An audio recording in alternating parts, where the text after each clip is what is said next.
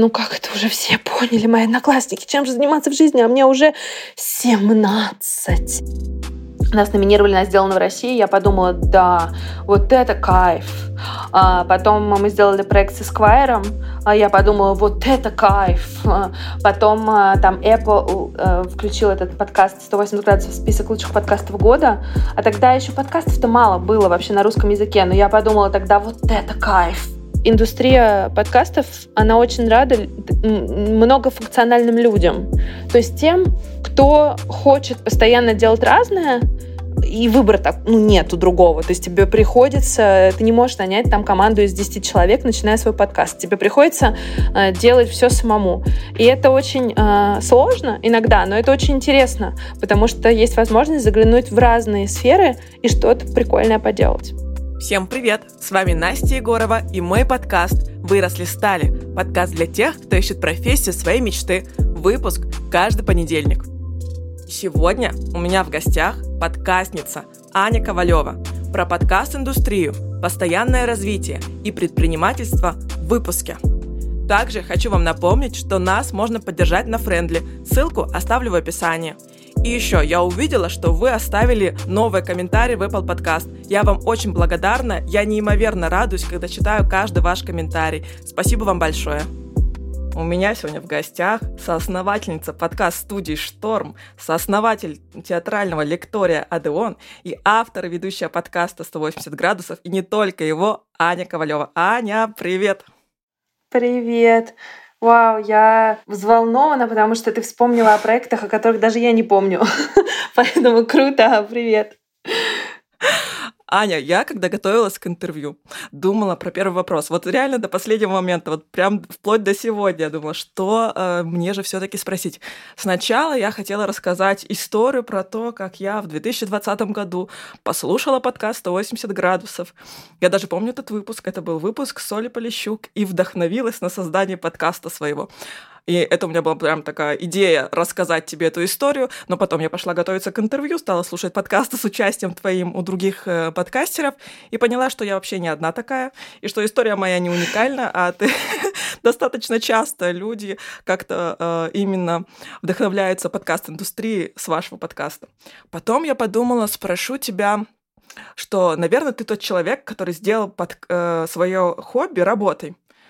Но потом я тоже продолжала готовиться, я услышала ответ на этот вопрос. Естественно, да, ты сделала хобби своей работой, и какой-то получился вообще скучный вопрос.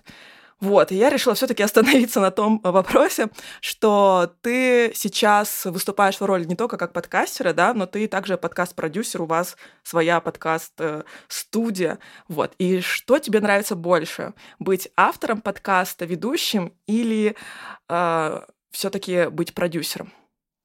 Хороший вопрос. Ты знаешь, наверное, а, я не воспринимаю это как просто подкаст-продюсер, я воспринимаю это как предприниматель. И это, наверное, другая роль. Предпринимать и вести подкасты. Наверное, нравятся мне одинаково обе, и мне как раз нравится возможность их а, миксовать между собой, потому что мне кажется, что мне часто становится скучно в какой-то одной роли, и возможность сегодня делать одно, а завтра другое мне очень помогает.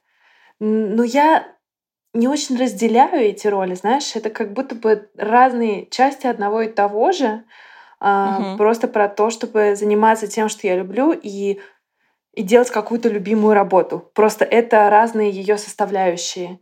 И я никогда ни в какой работе не делала один кусок, я всегда делала все. И поэтому для меня это как-то очень а, органично. Угу. Круто. Теперь можно переходить к моей основной части интервью. Я у всех спрашиваю, кем они хотели стать в детстве. Вот, Ань, кем ты хотела стать? А, на самом деле, мне кажется, что я сомневалась между двумя профессиями.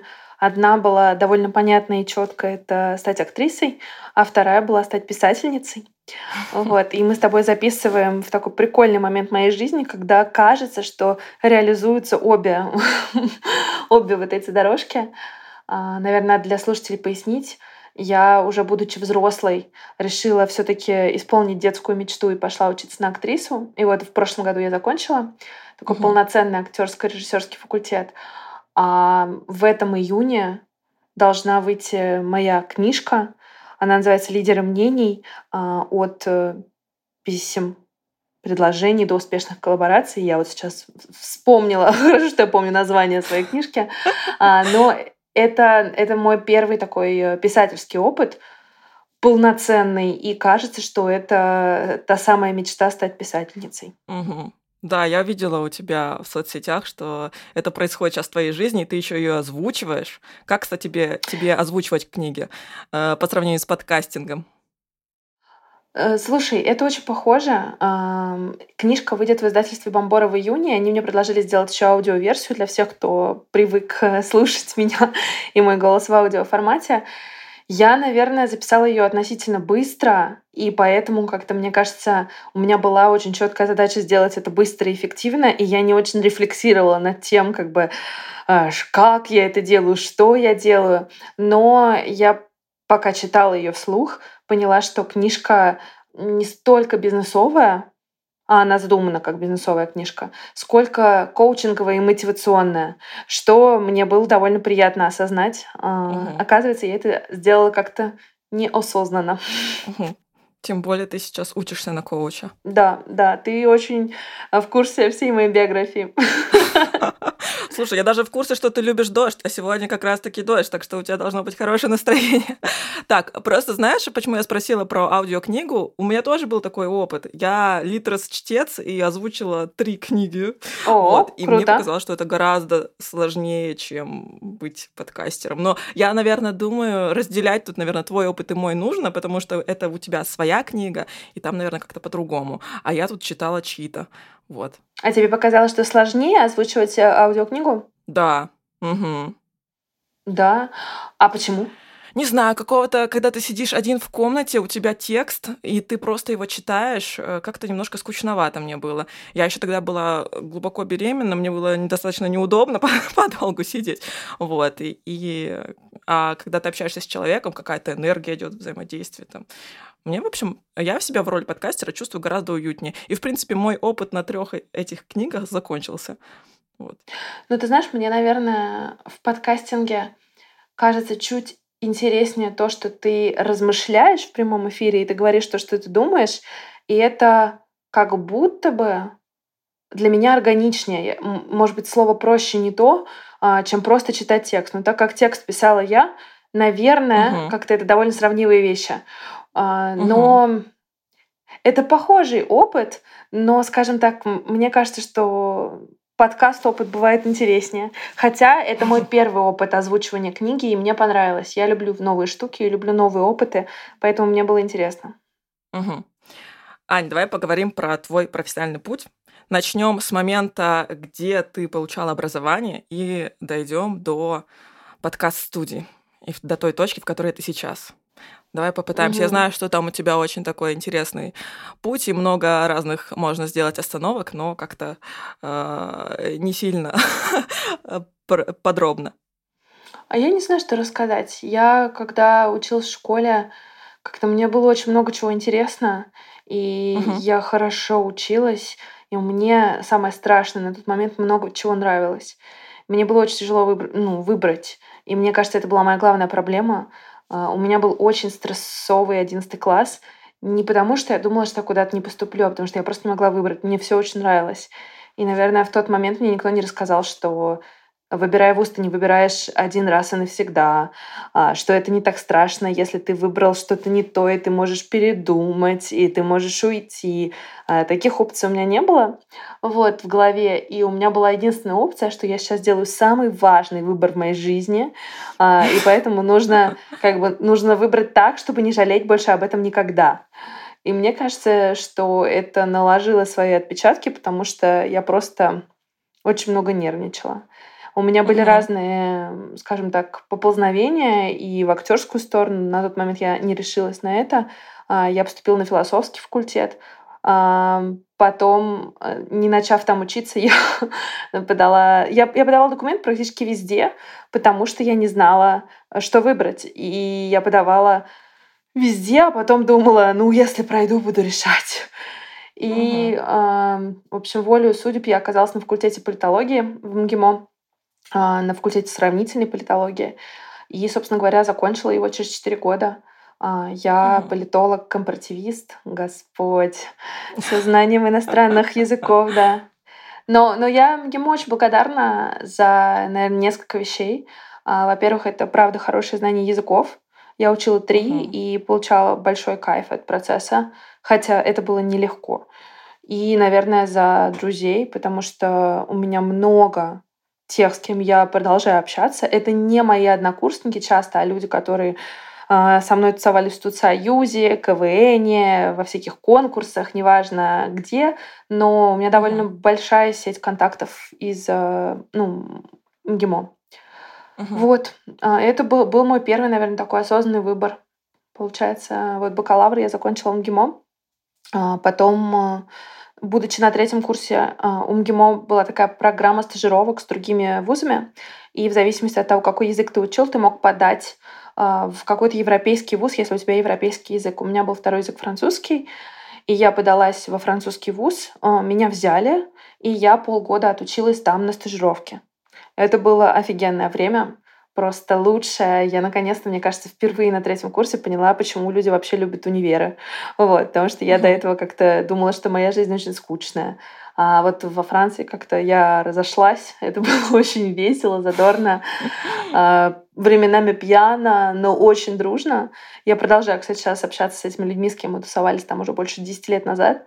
И это было клево. Это была э, парижская, как она называется, HEC, это Haute École de Commerce. Ну, что-то вроде высшая бизнес-школа, как, не знаю, высшая школа бизнеса, наверное, ее так переводят на, на русский. Uh-huh. Вот, и получается, что у меня был опыт обучения там. А потом, когда я уже закончила бакалавриат, я решила, что магистратуру я хочу изменить направление и поступила на медиакоммуникации в Лондонскую школу экономики. И мне очень повезло, у меня было еще полтора года обучения там, а, собственно говоря, в сфере медиакоммуникаций. Вот, наверное, вот так. И ты уже осознанно выбрала, да, вот это медиа и коммуникацию? То есть получается, что ты выучилась по той специальности, в которой сейчас работаешь?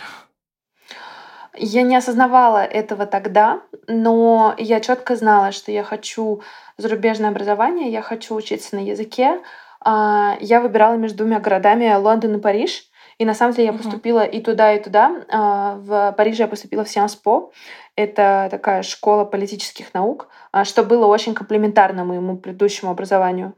Но я тогда подумала, ну в Париже я уже была, а в Лондоне я не была. И я решила, что надо идти в новое. И вот таким образом я оказалась, получается, в Лондонской школе экономики. Угу. И дальше ты возвращаешься в Россию и устраиваешься на работу в Яндекс, насколько я знаю, правильно? Ну, сначала не в Яндексе, я еще поработала некоторое время в коммуникационном агентстве Кетчум. Это такое uh-huh. э, коммуникационное международное агентство. Кетчум, мы делали классные всякие маркетинговые пиар-проекты. И удивительным образом я до сих пор с кем-то общаюсь из этого агентства. Но там а, через несколько месяцев после того, как я начала там работать, мне действительно предложили работу в Яндексе, и я перешла. И получается, в Яндексе я работала пять лет. Я меняла департаменты, но последние годы я руководила иностранными коммуникациями в сервисе Яндекс Деньги. Звучит очень круто, на самом деле. И вот мне всегда интересен этот переход. Когда ты уходишь из какой-то крупной, классной корпорации, у тебя тем более вообще звучит как работа мечты, на самом деле. Для многих, наверное, это она и есть. То есть ты, у тебя хорошая должность, у тебя интересная работа, а, такой классный бренд, да, в котором работать прям удовольствие, наверное. Наверняка там были очень приятные условия. И вот э, ты рассказывала где-то в подкастах уже или давала интервью на тему того, что было какое-то внутреннее у тебя ощущение, что что-то не твое, что-то не на своем месте. Вот, мне интересен этот момент, когда это вот сколько ты в таком состоянии вообще прожила внутри корпорации, и помнишь ли этот момент, когда ты вот написала все-таки заявление, ушла, как тебе было в этом? Угу. Ну, ты знаешь, это и было работой мечты какое-то время, и я очень благодарна и команде, и Яндексу, и это было очень классным периодом. Просто мне кажется, что фишка любого периода в том, что он умеет заканчиваться. И вот в какой-то момент, а, несмотря на то, что когда-то то, что я делала, для меня было вообще недостижимой высотой, а, мне вдруг в этом стало все понятно на тот момент и немного скучно. Я сейчас уже, будучи взрослой, понимаю, что были разные пути выхода из этого. И, возможно, можно было остаться, и можно было что-то новое поделать. И ну, короче, как-то по-другому изменить траекторию. Но на тот момент э, мне кажется, что мной руководил такой немножко юношеский максимализм, что окей, когда тебе 26 или 27 лет, не помню, сколько мне было, но это было про то, что мне не нравилось то, что у меня. Э, я понимала, что я хочу чего-то другого, чего я не понимала. И у меня было какое-то такое не очень приятное чувство того, что ты тратишь время и чужое, а, потому что есть куча людей, которые мечтали о работе, как у меня, и свое, потому что ты чувствуешь себя некомфортно в том антураже, о котором мечтают другие. И мне кажется, что это на самом деле был какой-то такой сознательный момент честности с собой для меня, когда я поняла, что лучше я еще попробую что-то еще, если мне в этом не очень классно. И это сложно было, это не было решением одного дня. Я мучилась вот этим этим решением, мне кажется, почти полтора года или два. А, то есть я... Ну, это очень тяжело уйти с места, куда ты очень хотел. И, и это очень тяжело, особенно когда... Ну, и страшно, да, да, да, и ты не знаешь, что впереди. То есть я же не уходила куда-то, я же не понимала, что я буду делать. Я вообще ушла в никуда, и а, я на самом деле сначала взяла отпуск, а, думала, что сейчас отпуск меня взбодрит, и я вернулась после отпуска, но абсолютно в таком же состоянии. И я поняла, что дело не в отпуске и не в отдыхе, а нужно что-то менять. И это был, конечно, прыжок веры и шаг в полную неизвестность. И ты ушла прям совсем в никуда, да? То есть... Э... Я ушла в никуда, но нужно понимать, что я была довольно хорошим э, пиар-специалистом, и поэтому, угу. как только я ушла, а мне сразу мои бывшие коллеги стали при предлагать проекты. То есть это было так, что они знали, что я хорошо делаю коммуникации, особенно международные, и ко мне сразу прилетело несколько проектов. И мне кажется, я совершила ошибку, которую совершают примерно все, кто ушел с какой-то работы. Это когда тебе сегодня предлагают, и ты думаешь, ну завтра точно не предложат. Ну точно завтра ничего не будет, а вот куй железо пока горячо. И в итоге я нахватала проектов, и мне кажется, мне было очень тяжело, потому что у меня было то ли пять работ, то ли как-то шесть, ну, имеется в виду проектных. И в итоге как бы я хотела вроде как э, отдохнуть и искать себя, а просто оказалась завалена фрилансом, который как бы должен приносить был мне свободу, но просто когда его так много, это тоже не, не так себе свобода, мне кажется. Слушала ли ты подкасты до того, как создать свой? Я знала, что это такое. Я не могу сказать, что я их особо слушала. Но там есть история, которую вот мы с Костей, это мой кофаундер, рассказывали много-много раз. Мы столкнулись в баре, и у меня uh-huh. была идея для подкаста, но я не очень отчетливо понимала, что это идея для подкаста. Это была скорее идея для проекта. И вот, положа руку на сердце, мне было пофиг. Будет это подкаст, YouTube, текст, блог там и так далее. И в подкаст очень верил Костя, и это как бы его история, это его эм, интересы, его хобби на тот момент. И он мне сказал, давай делать подкаст, у меня есть студия. И дальше уже мне стало это интересно, я познакомилась с индустрией, начала это слушать. Но такого, uh-huh. что я слушала какие-то подкасты и мечтала запустить подкаст, у меня такого не было. Uh-huh. А, вот вы начали подкаст 180 градусов. Да, действительно, ты эту историю часто рассказывал. Я даже, возможно, я оставлю ссылки на те интервью, в которых ты это рассказывал в описании. Пусть люди э, послушают.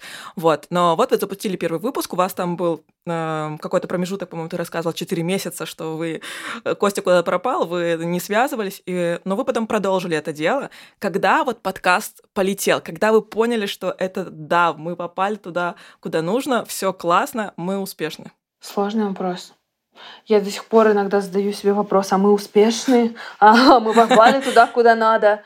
Не знаю. Наверное, когда мы стали делать его регулярно, и мы кайфовали от процесса, наверное, вот так. Но ты понимаешь, успешность — это же такой, как сказать, это очень э, не это очень волатильный критерий. То есть сегодня ты успешен, завтра нет. Тем более в медийном бизнесе сегодня один контент на волне, завтра другой. Здесь как-то я не могу сказать, что мы гнались за цифрами. Я помню, что мы гнались за ощущением того, что нам очень нравится, что мы делаем. И когда мы э, как-то осознали, что нам нравится, контент выходит регулярно. И более того, когда у нас получалось получить гостей, о которых мы мечтали, вот, наверное, угу. тогда это было ощущение, что да, мы все делаем правильно. Но успешный ли проект, не знаю. Но мне кажется, знаешь, успешный проект делают уже какие-то вехи спустя время. То есть, например, когда его номинировали, была такая премия, она до сих пор есть, «Уснаба сделана в России», нас номинировали на «Сделано в России», я подумала, да, вот это кайф. А потом мы сделали проект с Esquire, а я подумала, вот это кайф. Потом а, там Apple а, включил этот подкаст «180 градусов» в список лучших подкастов года, а тогда еще подкастов-то мало было вообще на русском языке, но я подумала тогда, вот это кайф. И как бы, но в моменте, в моменте это не чувствуется, как э, я успешен это как-то ощущается уже спустя время, когда ты начинаешь вспоминать какие-то точки, а, которые вот повлияли как-то на твою самооценку, может быть так. Угу. Это, наверное, воспринимается просто как э, внезапно свалившаяся удача. Ты такой, о, ничего себе, здорово. Но было приятно, было приятно, и было как-то ну здорово, мы что-то работали, мы что-то делали, и это заметили. И это было, знаешь, такое еще немножко удивление, потому что когда ты делаешь э, свой маленький проект, и потом тебя куда-то номинируют, или кто-то говорит, что ты лучше, и ты такой, да ладно, да ладно. И, и, ну, это было, это было очень приятно и даже удивительно, мне кажется. Угу. А сколько прошло времени от запуска вот подкаста до создания подкаст-студии? Ой, это самый сложный вопрос, который нам можно задать, потому что мы не помним. И у нас даже очень было смешно. У нас э, в какой-то момент одна из наших сотрудниц спросила, слушайте, а когда у студии вообще день рождения? Потому что, мне кажется, у нас нет праздника. И мы как бы с Костей пытались должны вспомнить, а что вообще можно считать днем рождения студии. А, это сложный вопрос, э, потому что мы с Костей, ну, мы работаем уже сколько, четыре с половиной года или пять, и мы как-то все время работали в плотной связке, просто мы занимались разными вещами. То мы занимались 180, то мы занимались мама кастом, а потом мы вдруг стали это делать для кого-то еще. Но вот мы считаем, что где-то, наверное, три года, нет, больше уже, Слушай, 4... я не знаю, сколько лет студии. Это хоро... надо проверить. Но у нас была дата 7 февраля. А, это был такой разговор, а, когда мы с Костей поговорили о том, куда нам двигаться. Вот, но какого года? Ну, наверное, карантин начинался 20-го. 7 февраля 2020 года. Наверное, так. Три года. А смотри, а вот именно промежуток от запуска подкаста до создания студии, вот вы сразу решили, что вы будете расширяться, или вы сначала делали-делали, а потом извне пришел запрос, вы такие, ну хорошо, мы вам сделаем подкаст, но у нас получается уже не просто подкаст, а подкаст-студия. Как это произошло вот? Ну, смотри, тут важно, с кем ты разговариваешь, потому что Костя говорит, что у него это осознание было в голове всегда. У меня этого осознания в голове вообще не было, и я в моем сознании делала один проект, один подкаст, мы, значит, на него работали и так далее. И даже когда нам кто-то предложил делать для них, мне кажется, что я отказалась, потому что я думала, ну, come on, мы делаем для себя и один проект. И только тогда, когда уже мы с Костей стали говорить, а что дальше, он мне рассказал о том, что, слушай, ну, вообще-то подкаст-студии во всем мире функционируют вот так, и это вот так. И как раз я такая, а, да, окей, я все поняла. И в тот момент я как бы сама поверила в это как в направление или как в бизнес. Но изначально такого, конечно, uh-huh. не было. То есть я, да я изначально не видела в этом бизнеса. Я делала это как хобби. Мне нравилось знакомиться с людьми, мне нравилось что-то новое для себя узнавать. То есть в этом не было никакой даже коммерческой составляющей для меня. Угу. Понятно. Ань, смотри, давай проговорим про подкаст-индустрию в целом. А, вот как раз-таки у тебя было недавно, нет, не недавно, было, наверное, года два интервью, и ты там говорила, что подкаст-индустрия а, непонятно, полетит ли в России, не полетит. Вот как ты сейчас думаешь вообще, какое у нее состояние? Есть ли рост и какие прогнозы? Ну, смотри, а, если я два года назад говорила это, и я до сих пор в ней остаюсь, наверное, я в нее верю. Другой вопрос, что ты знаешь, я в последнее время как-то перестала отделять подкаст-индустрию от других медиаформатов. То есть мне кажется, что это индустрия контента, и это просто один из способов его донесения. Но мы и вот наша студия Шторм, мы же теперь не только подкастами занимаемся. Мы делаем mm-hmm. разный контент для бизнеса, мы делаем и телеграм-каналы для бизнеса, и mm-hmm. спецпроекты, и аудио, и видео. И вот я сама тоже, да, у меня есть видео-подкаст, и есть книга, которую я написала. И это как бы разные сущности. То есть я очень верю в индустрию контента, наверное, так надо сказать. Э, сказать, что только в подкасты я верю, это неправда. Я верю в разный контент. Просто, наверное, подкасты — это какой-то такой очень понятный, добрый, искренний, теплый э, способ общаться с аудиторией, с довольно низким порогом входа, что круто, потому что действительно, ты правильно сказала, очень многие мне говорили, что они запустили подкаст, увидев или услышав наш опыт. И мне кажется, что это круто. Ну, то есть э, это клево, что можно быстро вдохновиться и быстро сделать.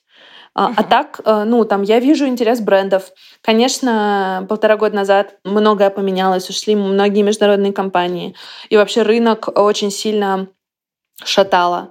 Но в то же время у нас сейчас много проектов, и мы, например, пока что даже не готовы брать новые, потому что у нас слишком много работы сейчас. То есть это значит, что интерес к, к этому продукту есть, рынок растет, и, наверное, знаешь, что ушла? Ушла новизна. То есть мы очень много времени вначале потратили на такие образовательные сессии с клиентами, брендами, аудиторией, где мы рассказывали, что такое подкасты, зачем их слушать, как их слушать и так далее. Сейчас этого нету. То есть сейчас все как бы уже поняли, что это отдельный, прикольный, самостоятельный медиум. Он есть, и вопрос просто, как в этом быть. Uh-huh. Да, здорово. Но я вот тоже замечаю, что тренд сейчас пошел на подкасты. В принципе, если меня год назад спрашивали люди, еще бывали, что вообще такое подкаст, то сейчас, наверное, редко такое встретишь, кто не знает, что вообще, в принципе, такое подкаст. Даже Первый канал запустил какие-то там свои подкасты в ночное да, время. ночные, да, да, да. Но это, это как раз и говорит о популяризации. А, этих mm. проектов становится больше, не все хорошие, но есть супер классные. Поэтому это говорит, наверное, о том, что индустрия меняется, она двигается, и ну, мне нравится как-то определять ее развитие в том числе. Угу. Ань, давай вернемся к твоему профессиональному пути. А, меня ты заинтересовала как гость, когда я у тебя в телеграм-канале прочитала, что у тебя есть актерское еще образование, и ты вот сейчас пошла учиться на коуча. И, и я подумала, зачем вообще это тебе? Вот расскажи, пожалуйста, с каким запросом ты пошла учиться и туда, и туда. И это действительно было просто как осуществление детской мечты, твое образование как на актрису, когда ты училась? Изначально, да. Ну, то есть а, я родила ребенка, а, я вдруг осознала, что жизнь коротка. У меня были очень сложные роды, и было много всяких сложностей, связанных с этим. И как-то я вдруг поняла, что все может закончиться внезапно и в любой момент. И нужно как-то жить а, свою лучшую жизнь, а, которая, которой тебе хочется. Наверное, так. И я стала думать как-то, а чего я не делала еще такого, или а, а что бы мне хотелось поделать, что, что о чем бы я не буду потом сожалеть о том, что я не сделала этого. И учеба на актрису была такой э, идеей, я, собственно говоря, пошла учиться, когда моему сыну Марку было 4 месяца. И изначально я думала, что я закрывала детский гештальт. В процессе, на самом деле, это это оказалось очень комплементарно всему, что я делала, потому что актерское образование это в целом про людей и про наблюдение за людьми. И выяснилось, что у подкастов, у журналистики, у коммуникаций очень много смежного с актерством. И это для меня стало очень интересным таким инструментом изучения человеческой природы. Плюс, э, ну, и, наверное, я и горжусь. В нашей студии мы очень много делаем всего художественного, театрального. И это, наверное, том, в том числе заслуга моего интереса к театру. То есть он не, он не появился, когда я пошла учиться на актрису. Я до этого очень много писала о театре. У меня был театральный блог. А, я писала для всяких СМИ о театре. И я очень неплохо разбиралась вообще, кто классно ставит и все такое. Просто для меня как бы учеба была еще одним шагом на пути к изучению того, что мне очень нравилось. А потом выяснилось, что это можно прикольным образом применять в своей работе.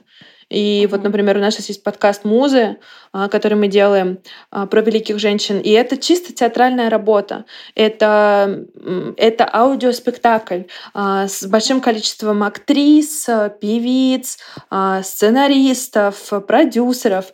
Ну, в общем, это, это аудиоспектакль. Поэтому актерство это было про вот это, про то, наверное, как понаблюдать за людьми и поизучать то, что тебе очень было интересно, чтобы потом не жалеть. А коучинг, на самом деле, это для меня тоже очень плавно вытекающая из всего э, сфера, потому что я очень много консультирую своих друзей, и я не знала, что это называется коучингом. Вот, но, но ко мне действительно очень часто обращаются за советом. И в какой-то момент, э, ну, то есть у моих друзей даже была шутка про то, что Аня лайф-коуч. А, и у меня, у меня не было... Ни, ну, то есть я, я не знаю почему, но мне очень часто звонят мои друзья и говорят, у меня вот такая проблема, можешь мне помочь? Или вот у меня такой выбор, можно я с тобой его обсужу? А как бы ты поступила в этой ситуации? Uh-huh. И, и это, конечно, то, что я сейчас описываю, это не совсем коучинг, потому что коучинг — это не про то, чтобы давать кому-то советы, да, это на самом деле про то, чтобы человек сам нашел ответы в себе, а не с помощью, ну, не в, не в коуче. Но э, mm-hmm. мне вот эти размышления и, наверное, такая как бы скорее реакция людей со стороны дали понять, что ого, кажется, что это что-то, что лежит для меня на поверхности, я уже это как-то практикую неосознанно, и было бы здорово сделать из этого что-то более осмысленное. Вот так э, я пошла учиться на коуча. Угу. И как тебе обучение? Слушай, мне нравится. Я действительно поняла, что я очень многие вещи э, практиковала неосознанно. Э, более того, я считала, что это какие-то черты журналиста, интервьюера, а оказывается, что это черта коуча. И я такая, ого, интересно. Э, ну, я считаю, что это очень, э, это очень крутая профессия, и э, мне кажется, что это опыт, который может быть очень полезен многим. Да, вообще я считаю, что почти всем на самом деле. Ко мне же приходила Ольга Рыбина в гости, как раз-таки mm. из той академии, в которой ты сейчас учишься, по-моему. Вот, и она сказала такую фразу, что вообще бы всем мамам было бы круто пройти как бы курсы коучинга, потому что мама тот человек, который взаимодействует с ребенком, а ребенку все время мы задаем вопросы, и круто бы было бы, если бы мы их задавали правильно. Вот, так что я думаю, что, возможно, еще в этом качестве ты тоже, ты же и мама, и коуч теперь, все сходится. А, я, я очень согласна с этим, но мне вообще кажется, что это обучение коучингу это в целом полезная штука для любого человека, вне зависимости от наличия детей. А, это, скажем так, может быть полезно даже с точки зрения изучения себя, своей мотивации и своих желаний. И, конечно же, в каждой учебе, которая у меня была, я в том числе исследую себя. Ну, то есть это, знаешь, э, это, угу. как вот говорят, психологи идут учиться на психологический да, да. факультет, чтобы покопаться в себе. Но вот я угу. решила пойти окольными путями, но, в принципе, я занимаюсь тем же самым. Угу. И так как ты себя наверняка уже изучила, будучи коучем, как ты думаешь вообще, какие личные качества э, помогают тебе сейчас в профессии? Какие вот у тебя сильные стороны, которые в подкаст-индустрии нужны? Слушай, мне кажется, что это не совсем про подкаст-индустрию. Это, наверное, в целом про любую э, траекторию, которую я выбираю. Мне mm-hmm. очень помогают мои коммуникационные скиллы.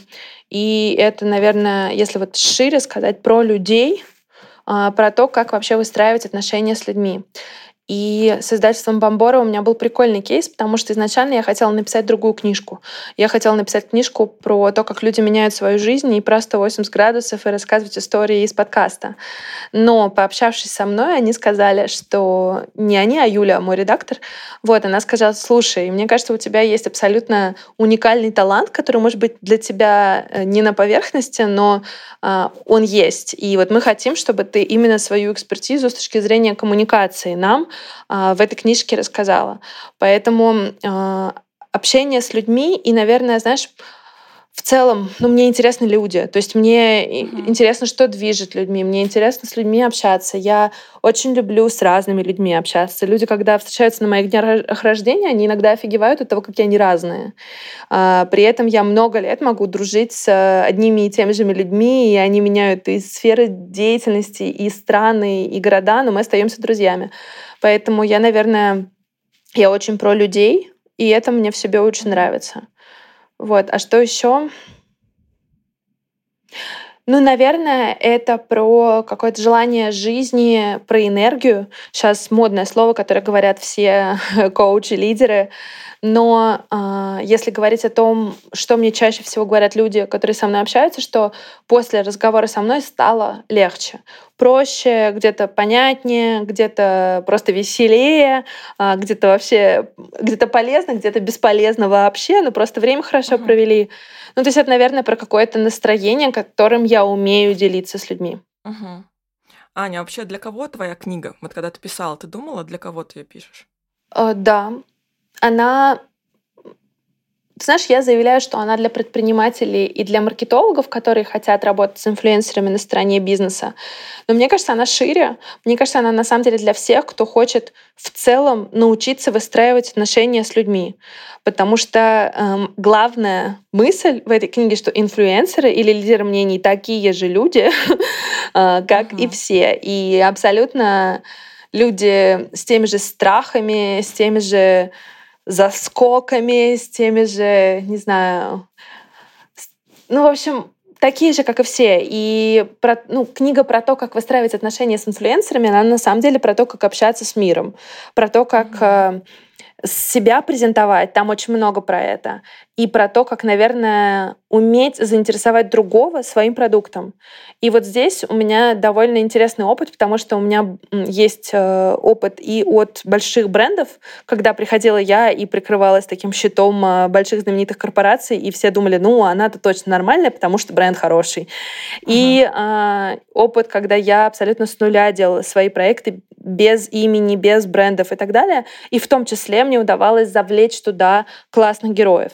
И вот, наверное, эта книга потенциально для всех, кто хочет как-то рассказывать о себе и о том, что он делает, будь то бизнес, хобби, проект, не знаю, личный бренд, что угодно. Угу. Да, спасибо за ответ. Вернемся давай в подкаст-индустрию. Э, очень интересно за ней наблюдать, на самом деле, что сейчас появляется все больше и больше профессий, связанных с какой-то э, вот этой темой подкастов. И как ты думаешь вообще вот сейчас на рынке, какие профессии востребованы именно в подкаст-индустрии? Ну, я точно могу сказать, что э, мы очень ценим людей, которых не всегда видно, но это звукорежиссеры, качественный звукорежиссер — это просто на вес золота для любого подкаста, для любой подкаст-студии. И я в этом смысле счастливый человек. У нас есть потрясающие Тимур и Никита. Вот. И нам просто очень повезло, потому что они дотошные, щепетильные э, и талантливые.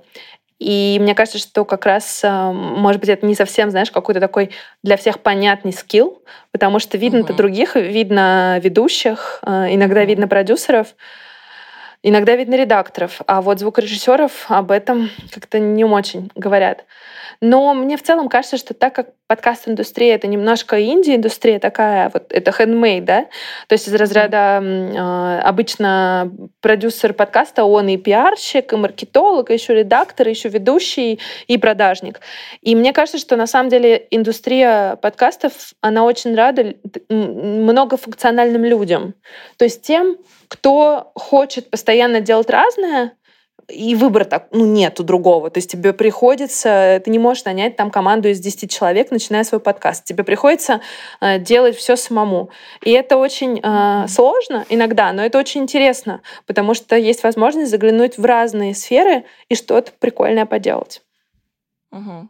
Круто. Я думаю, что сейчас Саша, это мой звукорежиссер э, и муж, приятно будет услышать твои слова. Вот. Вот, что он на вес золота. Саша, ты на вес золота. Да, но, но, но ты вообще мудрее, если это еще и муж, то как бы это вообще джекпот. Ты еще не представляешь, насколько я его еще после запуска подкаста отправила учиться на саунд-дизайн.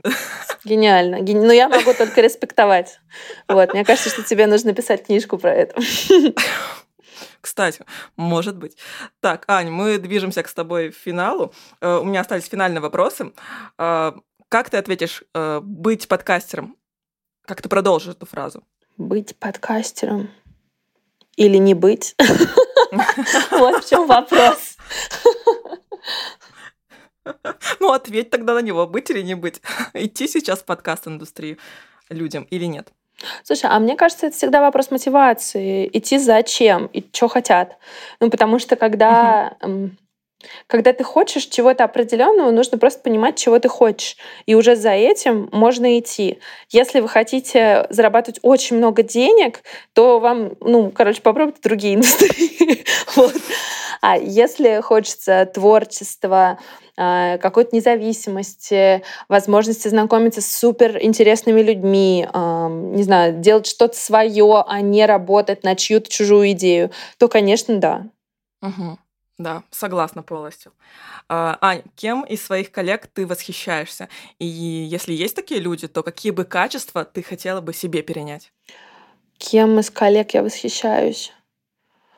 Ну, я очень люблю свою команду, и я считаю, что э, уникальность этой команды еще в том, что она относительно неплохо работает без меня, э, что круто, я вот этим горжусь, и мне кажется, что это на самом деле все правильно мы делаем, если у нас э, есть некоторая автономность команды от меня с Костей.